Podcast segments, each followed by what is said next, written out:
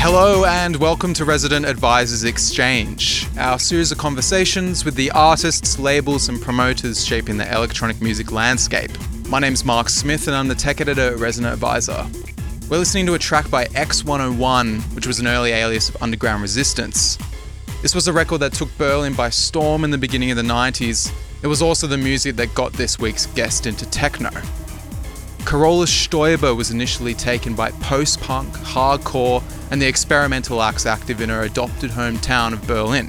But through her work as a journalist and later as the general manager of Tresor Records, Stoiber connected emergent techno scenes in Detroit, Edinburgh, Birmingham, and London with her Berlin base. She later weathered two serious storms, the closure of the original Tresor and the disintegration of the record industry. These days, she's a booking agent at Pool Proxy, which brought her to Amsterdam, where R A's Holly Dicker had the chance to find out about her story thus far. As always, you can find our full archive of exchanges at resident advisor dot net and follow us on SoundCloud at R A Exchange. The Exchange with Carola Stoiber is up next.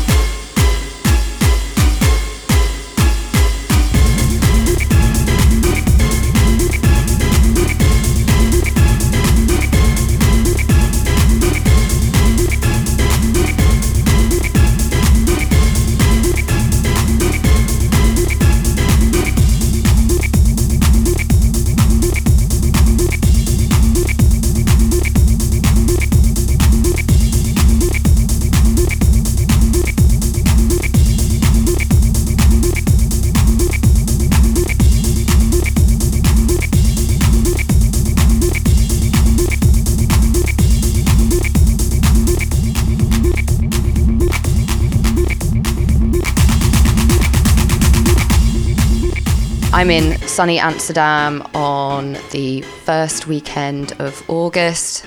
Uh, Pride is happening outside in the streets, but I'm inside in the Sheraton Hotel with Carola Stoiber. Carola, can you tell us about your decision to first move to Berlin? Because you were sort of originally from north of Germany, is that right? How old were you and why did you decide to move? I decided to move to Berlin when I was fifteen. Uh, I, I grew up in the north of Germany in a very, very small village. It's out of nowhere land. And um, I did pony horseback riding in a village that was close to my one. There's nothing else to do. And, you know, um, girls are into pony stuff and horses. And for the record, I was too. So there, there was a, then, then started to take lessons there, blah, blah, blah. And there were also, during holiday time, vacation time, a lot of um, young other children coming. They were coming for one week, two weeks, three weeks, depending. And and in the meantime, the, the country girls were taking care of the ponies. So, but this is where I met the Berlin people. There was a crew of Berlin guys and girls and sisters and, and cousins. They were between twelve and fifteen, and they came with the cool clothes and the right music. It was already post-punk time, but they they brought ska and and they were just looking cool. And I just okay, this is this is it. So we became friends with the girls. We were twelve, thirteen, and started to visit each other. So then I started to go to Berlin all the time. All the time I could do it. I jumped on a train, which was then back in the day still east and west. So you had to cross also the eastern part with a train, which took forever because the tracks were bad and you also had to stop, and they did the pass control and everything. And then with fifteen, I decided this is where I want to go, and um, was holding on another three and a half years, finishing my school. And then I just took my stuff and, and moved. Did you go with any other purpose other than you just wanted to be in Berlin? Like, did you go for studying or music scene or a job, or was it just, I'm going to Berlin and see what happens? that was a little bit prepared. I had three years to prepare how I'm gonna, I'm gonna set this up. So, um, and of course, that was not um, taken out of the blue. I was interested in history. And so I uh, signed in for studying history, journalism, and politics, because I wanted to become a journalist. Mm. And then, but I, of course, made sure that I can choose the city so that they don't send me somewhere else. I, it had to be Berlin, so I made sure that what I choose here will work with what the plan was. Mm. And uh, in music, into music, I was there already, of course, yes, because I went back and forth and listened to a lot of stuff and learned a lot of uh, bands and, and about bands with, with the gang of, of Berlin, because they were all skaters, punk rockers, and also in bands themselves and quite active. Can you set the sort of musical scene for us a little bit, the kind of time and maybe some of the places that you went and some of the artists that you saw during this period? Yeah, we saw a lot of artists. The the, the thing I, I do remember that was quite impressive was uh, we went to see Killing Joke in Kant Kino. And, uh, I mean, we were fifteen or sixteen. The, the big question now is, who checked back in the days, by the way, which, you know, who went to the concerts? I mean, we, were, we went and we were fifteen, sixteen. There was nobody asking for passports. I, I was discussing with my friend recently, said, How how did we do that? I mean, we just went. Nobody. Anyway, so we put on high heels you know, for the for the band and shit and, and the concert, and just couldn't walk with them. Um, high heels for Killing Joke. That sounds crazy. Like, yeah, um, this is what I do remember. Some strange other shoes than than so that we look a little bit, you know, older. Maybe we got rid of our black black boots we had all the time. Anyway, so the concert was great, and then we were caught in backstage. Why that happened, I can't remember neither. We all had crazy hair already, so maybe they, but and and they were thinking probably that we were older. So then I got an autograph of the bass player, and and we were just hanging out there, and I don't know that nothing was happening. I don't even think that we spoke to the band. I can't remember that, but as I found, I found it again. I still have this Amazing. autograph. It's crazy. That was that was quite impressive. And uh, what was the venue and where was it? Does it exist anymore? It's the famous Kant Kino. You had Kant Kino with the cinemas, and then it was also a venue. Now they show movies again, and there was also the place in the eighties, Talking Heads. Everybody played Kant Kino, and the other one was S O thirty-six for the punk rock, for for the other bigger punk rock bands. Probably Killing Joke weren't that big that time. I can't remember capacity. And there was also Cartier Latin, that is now Wintergarten, this variety.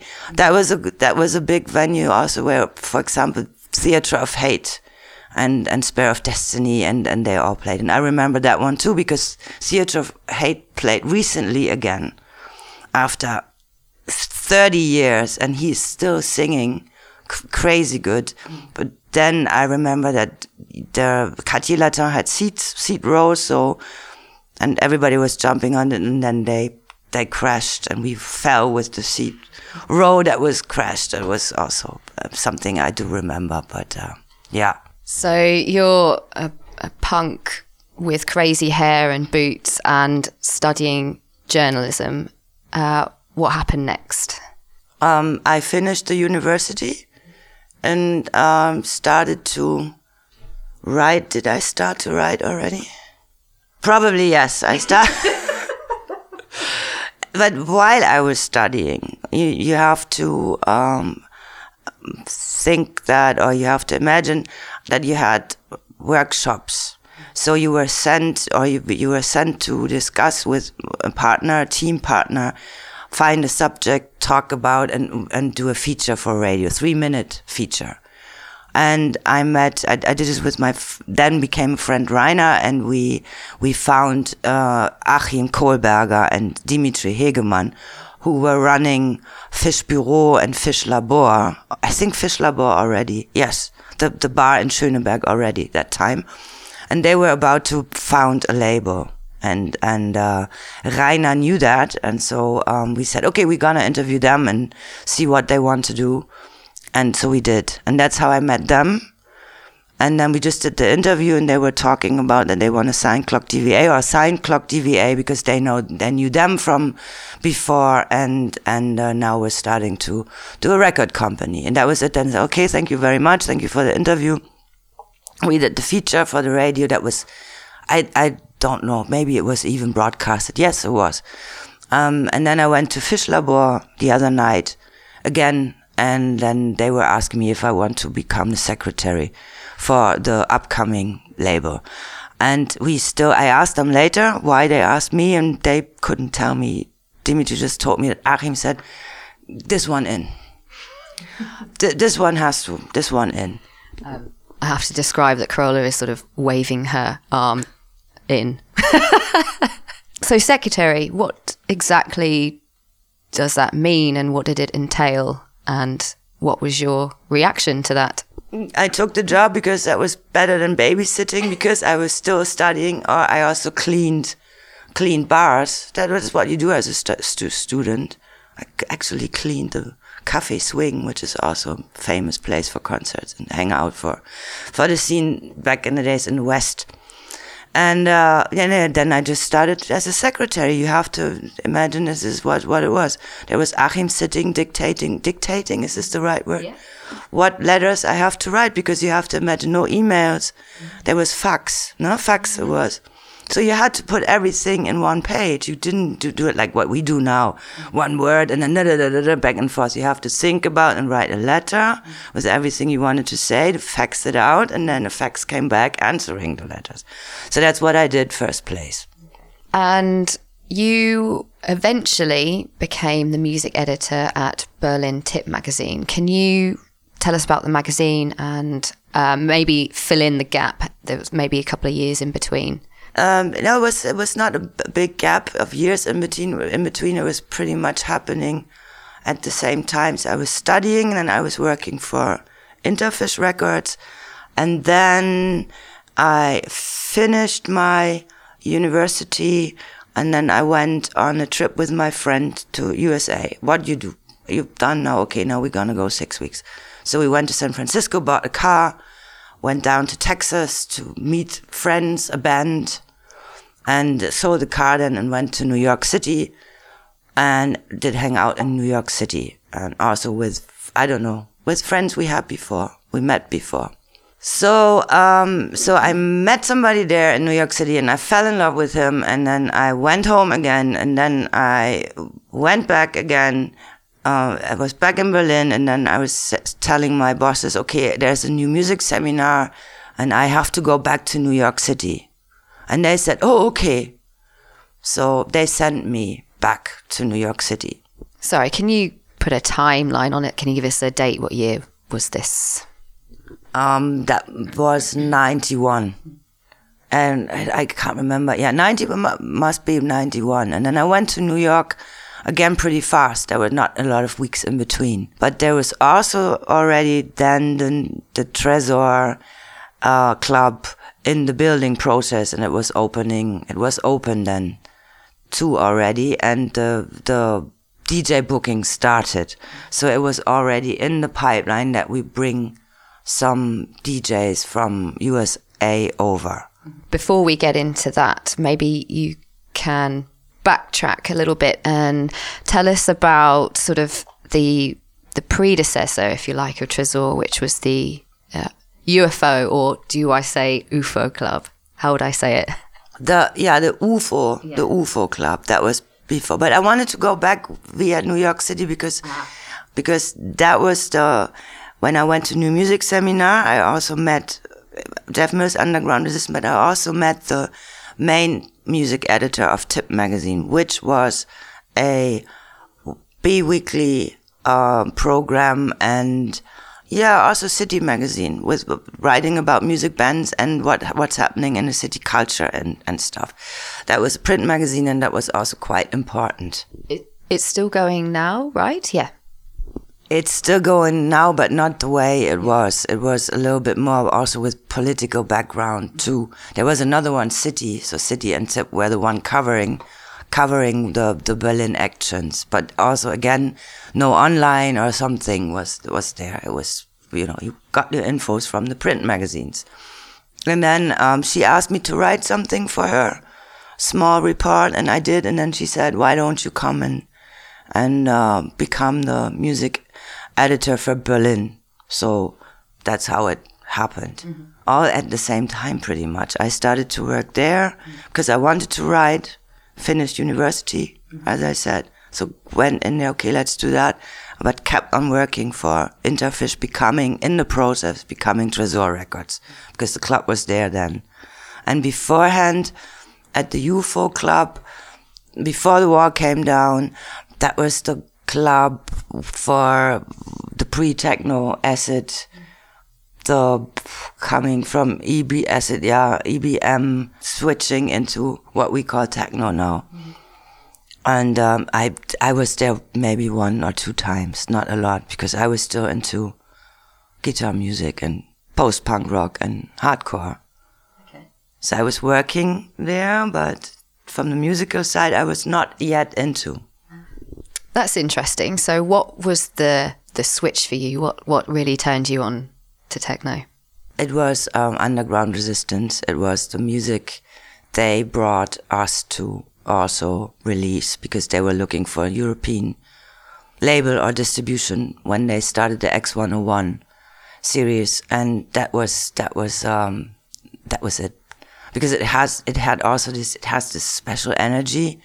They will kill me if I if I if they ever listen to. If you're into quite you know into hardcore and metal music was quite energetic, then there was there was also this energy. It was this also maybe a little bit no not a little bit angriness too. So then, then I said, ah, okay. And later on, when I went to Detroit, then I understood also why it happened to be the music they do or they did. So sort of back to this point of um, the U F O Club being uh, at the turning point of sort of E B M, acid house, becoming techno. Was there a, or were you aware of the kind of animosity, might be a bit too harsh a word, but this sort of like Berlin versus Frankfurt ideology, which I read somewhere, sort of came across via another magazine called uh, Front Page. Were you uh, aware of this, or was was it not really your music at the mo- at that point, and didn't really care? I was aware of that because they were talking about that a lot, but I I haven't been to Frankfurt, and I was in Berlin. I didn't. I really didn't care about this. And I also think that is stupid. I mean, it was, it's stupid now, and it was stupid back in the days, because it was, we all went, you know, started electronic music because of the community. And, and I don't even know who that, who was starting that. But, but later on, of course, yeah, the Frankfurt people are coming. And of course, they were dressed differently. Berlin was black always. And they were having white shirts and, you know, muscles and, but what, okay, let's, let's do, they, they can do what they want. So I did not really care about this. More, more was the problem I remember was that the guitar music and the techno people, they didn't want to switch. So I was jumping scenes, and you could not convince in the beginning somebody switching and checking that out too. Like, no, no, no, this is nothing for me. Or no, no, no. Now it's completely different. I, not, not after all these years. It started to be different already earlier, but it was quite strict. U F O Club kind of infamously sort of hosted the first ever Love Parade after party, uh, right? Were you there? Were you at Love Parade? No, I was not. Yeah, no, I was not at the first Love Parade. Don't ask me why. I knew that they were that, that was planned, and that they were running around on Kudamm, and I was also living in a side street there, but I somehow missed to go up. So I don't know. I also can. I only can watch that on T V then when they show some bits and pieces of the first one. But everybody talked about it after, and, and thought it would have been a great thing, which is true. I assume you went to one of them. Or did you go to any Love Parades? Yeah. Can you tell us about that? Yeah, I, I went to a few then later on at Kurfürstendamm, and um, that was great. Oh, Holly, what year? This is, I can't, this, I can't remember. I had also early nineties. I had friends coming over from the North Sea, or they came over from the North Sea where I grew up, and and they were in town for the, for that one. And this is one I remember in particular. And and then uh, they said, "Oh, this is Love Parade today," and and I said, "Tomorrow," and I said, "Yeah, yeah, we go there." So I took them there, and we had a, a big um, sleepover in our V G, in our apartment, because I lived with some friends, and it was booked out. They all slept over in our place to come to Love and go to Love Parade. So I went with them. Like, I said, "Now follow me." and then, and then, yeah, and then the the, the one from North Germany, we were quite impressed about what's going on there. And then we went to Tresor too. So, yeah.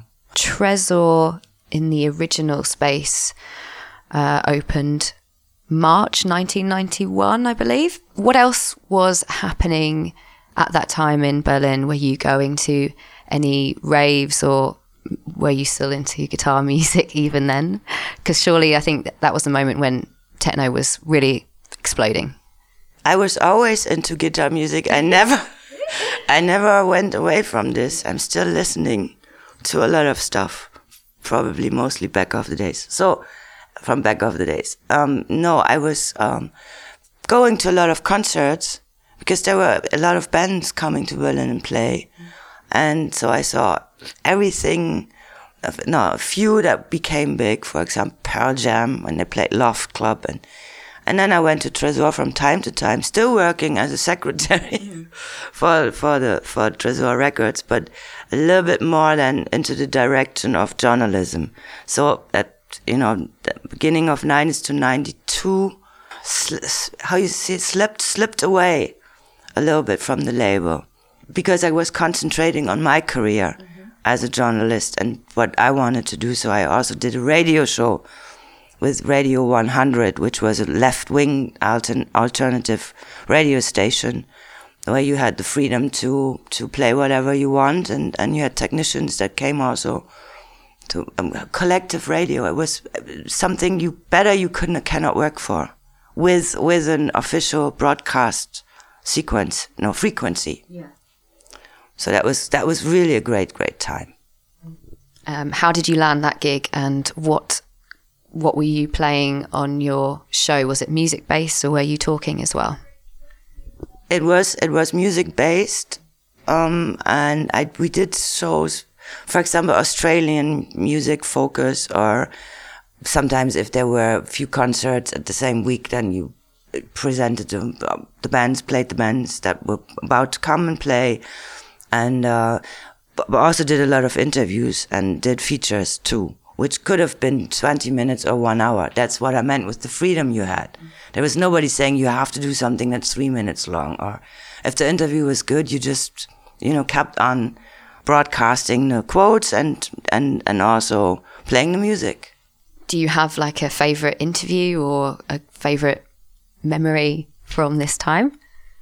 Yes, I do, which is two. One is with the lead singer of the band Helmet, New York noise hardcore, who I met in New York, again New York, because that was also a friend of a friend. He knew that where he was working, so I got a chance to talk to him, and I talked to him again then later on. And they just played yesterday in Berlin, by the way. I missed that, but so that was quite good. And of course, now it's the other one is Underground Resistance, because I also interviewed them in New York. They were there, and I took the chance, and and uh, yeah, and then I got that chance to get that feature broadcasted in Monika Dietl's mm. Monika Dietl's um, show. That was the first show in Berlin uh, for electronic music. Okay, so take us back to New York, um, and or. the moment you first met Underground Resistance? It was actually uh, Final Cut was first. Final Cut was the also, it's not E B M. I used to, um, industrial. Industrial was emceeing. You also had a guy doing some vocals, whatever, telling, texting, some, I can't remember. Mm-hmm. And he was the mastermind in that one already, but they were, the, the M C was from Chicago. And then there was Atonal Festival in ninety, eighty-nine or ninety.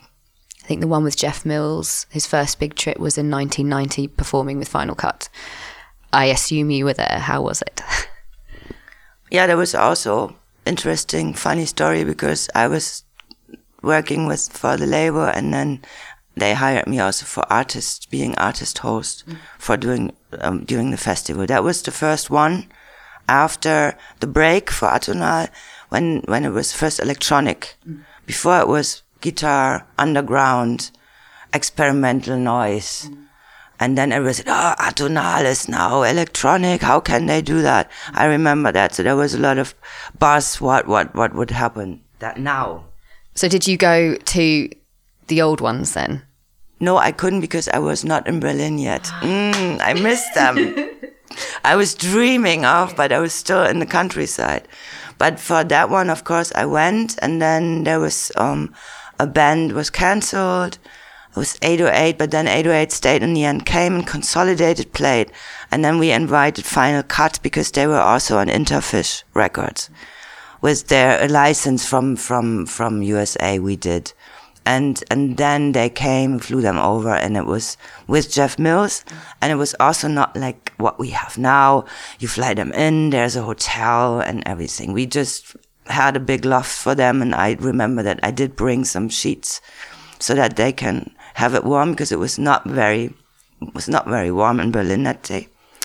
And and then we also went to U F O Club together, and that was it. Then they went away. It was a great show they played, and And then I'm back in New York City, and the new, new music, new music seminar ninety-one. I was sitting in a panel about music and industry. And then there was a small paper coming, was gave, given through the rows. And then it ended and says, hey, I know you from Berlin. This is Jeff. And then, and he was turning around, and I said, ah, crazy. It's Jeff. And that's how we met again. And he was then with Underground Resistance, as Underground Resistance, with Mike Banks, Eddie Flesh and Folks, Juan Atkins, the whole Detroit people, united forces to go out and present the sound to the world, their sound. That was the mission U R was on. And that's how I met them again. And there I did the interview, mm-hmm. because it was also new, of course. And I said, oh, you need to tell me about this now. So I did an interview for my part of the whatever job or life or journalistic style. And then on the other hand, Tresor was happening. And I said, when I went back to Berlin, so now you have to book Underground Resistance, which was already the plan. But then, but then they came over with Blake Baxter first, I think. And that was the moment you fell in love with techno. Yeah, that was, that was, that was the moment, because I got the records, and then, and then I said, oh, okay, aha, alles klar. Yeah. And then, of course, there was a different um, emotion, mission, passion to go on working for Tresor Records then, because the music was a little bit, it was more mine than before. Before it was, okay, some artists are doing some electronic whatever stuff, yeah. which was good too, of course. But um, but then it was, yeah, yes, okay. Yeah, now now I got it. Cool. So then I guess that means you took a bit more ownership, and maybe your role changed? Um, yeah, a little bit more ownership too, but um, the role changed, did not change yet, mm. hasn't changed yet. Because I then left to work for the Tip magazine, mm. and, and because they offered me a job before it was freelancing, so I said, okay, I'm going to work for them. But then I was called back in ninety-four, I think it was. No, no, no, no, wrong, ninety-two. No, ninety-four. Oh, I don't know. I should have done this year things. No, it was ninety-four when when they called me back and asked if I would come back and become the general manager. So, and that, that was happening then. So what did the general manager role entail? general manager role for Tresor Records was getting the records out, signing artists, checking who could be interesting, doing the deals, mm. and then, yeah, and then just uh, getting, getting it going. Production, distribution. I mean, we didn't do the distribution, but communication was the distribution, and and uh, do we do promo, everything. Yeah. yeah, I guess that has now become various different roles like A and R, blah, blah, blah, blah, blah. But back then it was one person doing everything. I would never say there's only one person. That's what right. some, you know, some people like to do. Mm. They, they run around and say, it's all me. Mm. It was always a team, always a team. There were always people uh, around, and it was, mm, yeah, also the matter of, not the matter of time, but the, the time and, and the setup with the club and, and everything. Something that you would think that was all planned, but it was not. We didn't think, it was just all happening. Maybe this is a good time to tell us a bit more about the team and like the structure. I feel like it was probably quite chaotic back in those days. Maybe is still. I don't know if it's if it's more chaotic. If it was more chaotic, no, no, it was quite straight. That was a business. You had to do your stuff. You had to do the communication. The, I was working with an American, Mark Snow, and he was then the main A and R. And um, that all happened then when, when I came back. And so we did the label together for a long time. Of course, there was Dimitri also supervising and, and you know, coordinating, and the club people were there, but the label side were him and me. And we worked hard. We worked from ten to late at night. So what was uh, your joint vision? Who were the, some of the artists you were signing, and where were you looking to find these artists? I always, no, later on I always put it like this. If you if you can hang out with the artists in, in the bar and you can drink with them, then it's all fine. You have to, you have to, yeah, you have to like each other too. You have to have the same visions and goals. You cannot just uh, now put this record out and then... And then it's happening. There, there was there, united, also repeating this, united forces for for this. And the vision was always to, you know, put out quality techno music and be a little bit ahead of whatever is was coming then too, because we were quite mm, ahead. Um, absolutely. Um, so we're in the mid nineties period, and this is sort of the time when this British techno axis was happening, uh, specifically around Edinburgh. Can you talk a bit about those artists and how they joined Tresor? Yeah, that's what I, that's what I meant before. Also, that you always were we were always looking for something that is maybe interesting, but also the the fact that it was nothing planned. So there was this London guy, Terry Donovan, from, he was working for B M G, as far as I remember, and he also run, uh, did run a night. He hosted a night at Tresor Club, bringing London underground artists. And that's why he, that's why we, for example, met Dave Tarrida. He came with him. So that the whole crew from Edinburgh, Neil Landstrumm, Dave Tarrida, Toby Schmidt, and then also Christian Vogel, not from Edinburgh, but from Brighton. Um, but they were they were connected. They were the No Future gang later on, because they were on the same, how you say that, Holly, on the same wavelength in in doing music, and and that was more the experimental. We, we would call it exp- we called it experimental back in the days. If you listen to that now, it's it's really solid techno. Yeah. Yeah, so we're talking about Sativa recordings and the Mosquito labels run by those guys separately. Yeah, Mosquito was Christian Vogel, Sativa was Dave with his partner, and Neil had Scandinavia already. Yeah, and Toby was also recording for them, and they were recording for each other. So Christian was actually the first... The first one we then said, okay, we would like to sign or see if he would be into doing a record. And he was. So um, that was happening then. And when he played first time in Berlin, I do remember it was, I think it was the second time in general, but the first, the first time I saw, I went there and then he was playing and it was completely different from what I was used to listen to, because he just, when you listen to his set, it was that he cut himself so that he was stumbling. Uh, so, you know, the, the, the he, he cut him, the, the beat flow yeah. himself all the time. Yeah. So, so it was really, really, really new for me and also for a lot of people.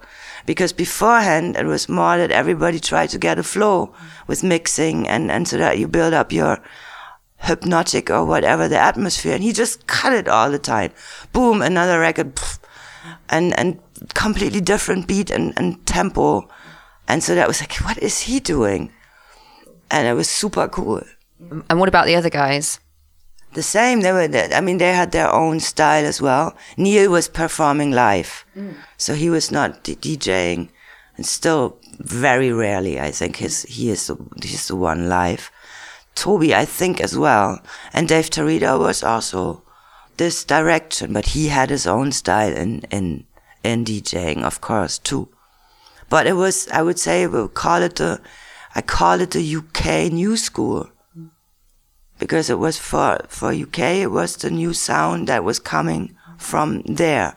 But there was also another scene. There was Brighton and Edinburgh, but there was also Birmingham. Mm-hmm. So you had Surgeon and Regis and those guys doing their stuff. I wouldn't say fr- like Frankfurt, Berlin, mm-hmm. but, you know, it's two different spots where the, the, mm, talents and the originators were starting their, their labels and their music they wanted to do. And did you, how did you first hear about these scenes? Did you go over to the U K and experience it firsthand?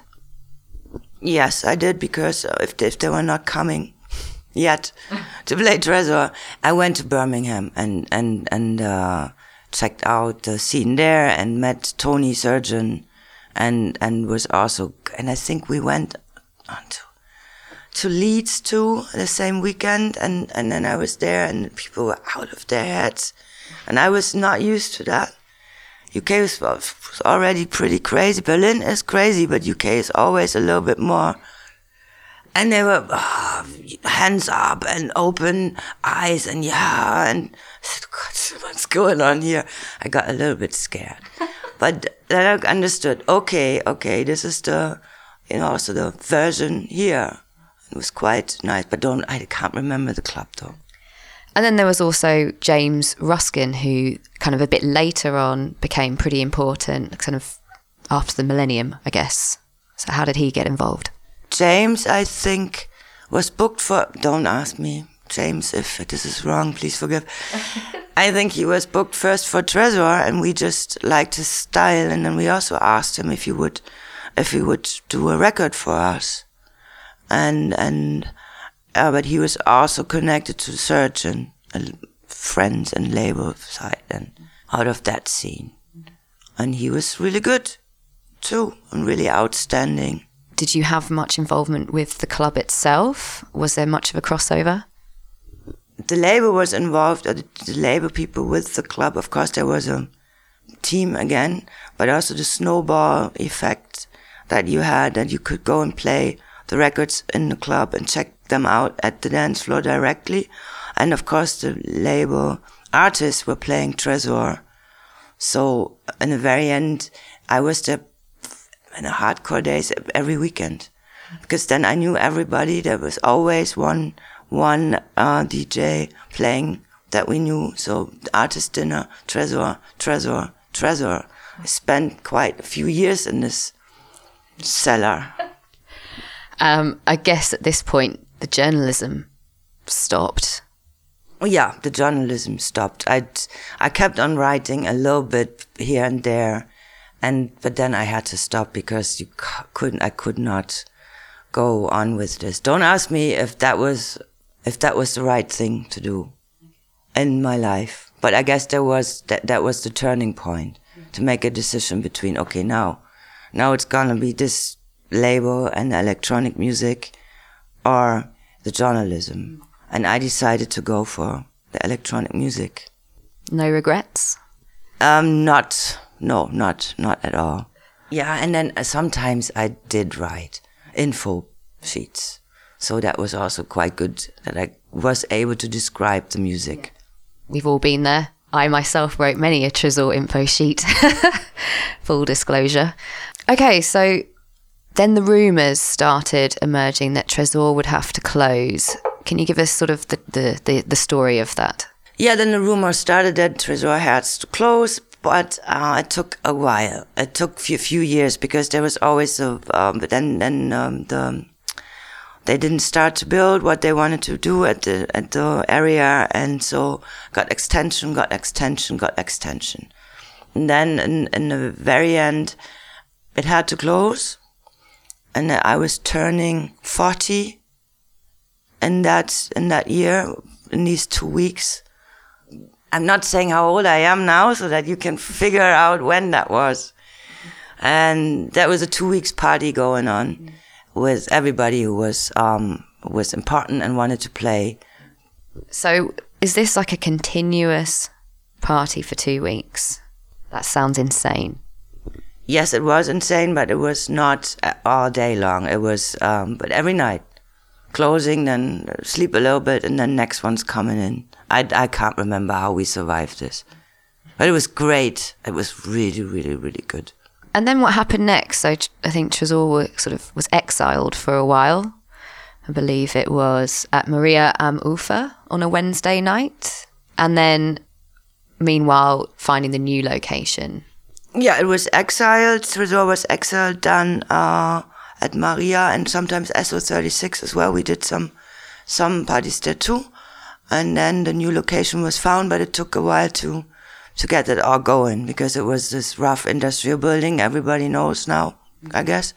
Uh, but there was nothing done, so you had to build the, the uh, upper floor, and the downstairs had to be also be done. And in comparison to the old club, it was not like that. You just open it, and you just did some renovation, put on a bar, and then you were able to open it. That was that was the case back in the days. This time it was with the Berlin institution that's responsible for that area. Everything had to be stamped and everything had to be okay and emergency access. So that took longer than expected because they needed to do this, that, then, then. And then one one day it opened. And in the meantime, though, Berghain was mm. opening from their former place, Ostgut. Uh, then found they found their new industrial hall. And we know what's going on there now, mm. too.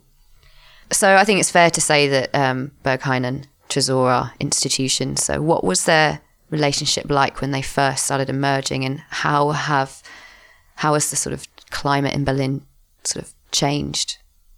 It's difficult to to say that, because you have to imagine or think that if you are in a club labor world, you are in an own world. If Tresor, if you if you if you work for Tresor, then it's, everything is around Tresor, mm. and I'm sure that's the same in Berghain. So when Tresor was uh, about to open again, and this all happened, there was not a lot the, the focus of what's going on. Mm. It was just, how can we get this going now, our thing now going again, mm. and and uh, I thought, I think. I was a little bit older than two, and I figured also that's a little bit, yeah, you have to be more open. And I'm not saying that as a something that you say, ah, the Tresor people, or we were um, not open enough. I think in general it's important that if you if you are in this in, in this club world and and um, in in this, how you say this, home home home base, that you never should lose to watch a little bit over what's going on in, in Berlin, in the other cities, in the rest of the world. And I think that can happen easily. So I cannot really remember. I just know that was about to open, and Berghain was already there. And then when it was open, then of course the story started that how can you now also exist next to Berghain that was already established in a new location that has a history but had to establish itself again, which happened now. It's all fine. It's all great, I think. Good bookings, club is doing well, but it took a while. Yeah, yeah, so essentially you you had to start from scratch, but also, and sort of move forward whilst still being mindful of having all of this history. I guess that in itself is quite a difficult task. What was some of the What were some of the biggest challenges, and how did the team uh, move past them? Yeah, the big the big challenge was to understand that there, in, in these two years of, the big challenge was to understand that in the two years with no Tresor, um, there was a lot happening also in Berlin, mm-hmm. and that it's all different because it's, the scene was changing, is changing all, all the time, and was changing radic- radically. Too. Plus, plus also beforehand, the label, I mean, the distribution, the distributors went out of business because of the uh, internet digital world starting, and and uh, there was a lot of struggle to keep the label going, um, too, because there was the switch from vinyl uh, to digital, and the time where both was happening, but of course, less vinyl sales than ever before, and you had to figure that all out. And the distributors were just also more traditional way and went out of business. So we saved the label one time when the big distributor went out of business, and then another time. And then I have to admit that I started to fear f- myself that it's time to do something else. Mm. Not because I gave up, because the label was, um, and, and the distribution situation changed, just in general, because I was already there twenty, over twenty years. So this neatly brings us back up to date. No, you're no longer with Tresor, but you did admit to me that you were there a few nights ago. So you're still, you're still partying there. Um, but no, we are here in Amsterdam, uh, because two of your Pool Proxy artists are playing at Catharsis, one of my personal favourite parties. Can you tell us about setting up Pool Proxy? What is it for those who don't know, and why it's special? um, yeah, that, um, to talk a little bit about what I do now with Pool Proxy is I then left Tresor and decided that I want to check what else could be good for me in life, and met a friend I knew from before, and he was asking me about license for film, and I said, okay, I come by, I check out what you're what you're doing now. And he had this agency with his partner uh, for publicity uh, in the digital world and also booking, and then he offered me a job in booking, and I said, um, yeah, I could do that, but I'm not sure, but give me a little more time, because I was just off and I just wanted to check a little bit around. But then then I said, okay, let's do it. So I started at Proxy Booking, and then later on I became partner from Philip Hofmann, who was running the publicity department, who then decided that he would like to quit and work in computer programming, which is understandable, which left me with this company, which is a great company. And we have two departments. One is for publicity. We do E P and album promo, and we do bookings. Mm. And I have also artists that are from Tresor times. Yeah, so you're uh, heading up the booking side of things. Um, yeah, let's talk about some of the roster. It's quite a, quite a nice mix of like old school Detroit and yeah, newer people. Yeah, for, yeah, when I started the booking, work booking, um, working for the booking side of Pool Proxy, then of course there were some older, mm. older, uh, artists I know from before asking if they could come and join the roster. So I took mm. some on, mm. for example, Adam X, mm. who I know from, again, ninety-one in New York City. This seemed to have been a really pivotal trip. Time, moment where everything happened, nineteen ninety-one, New York City. Yeah, because he was introduced to me by his, he was, he was his f- brother Frankie Bones, and I think he was he was very, he was nineteen or something, very white, you know, skinny. He was, and then, oh, this is Adam X. I said, oh, okay, great. So, so we were following each other also for a long time. Yeah, but and, and then and then with now I have uh, also a few more artists he signed for Sonic Groove, mm. but I also have developer from Los Angeles, techno D J, but also one that is not arising just out of the blue now. He has also his background in the L A scene, but that would be too long now. Mm. So mm, and Orfex. So I'm trying to to I'm trying to keep this special stuff a little bit, and I also like artists that are open for cooperations and think a little bit further, and and of course they need to produce these days too if you want to keep on going, but I think I have some talents in there. Good good artists. It's not easy. The war outside is quite hard because there's so many young D Js coming due to the recording and D J hard and software that's up now that you can use. But um, I still believe in the good music, and that's why I can keep on going with this.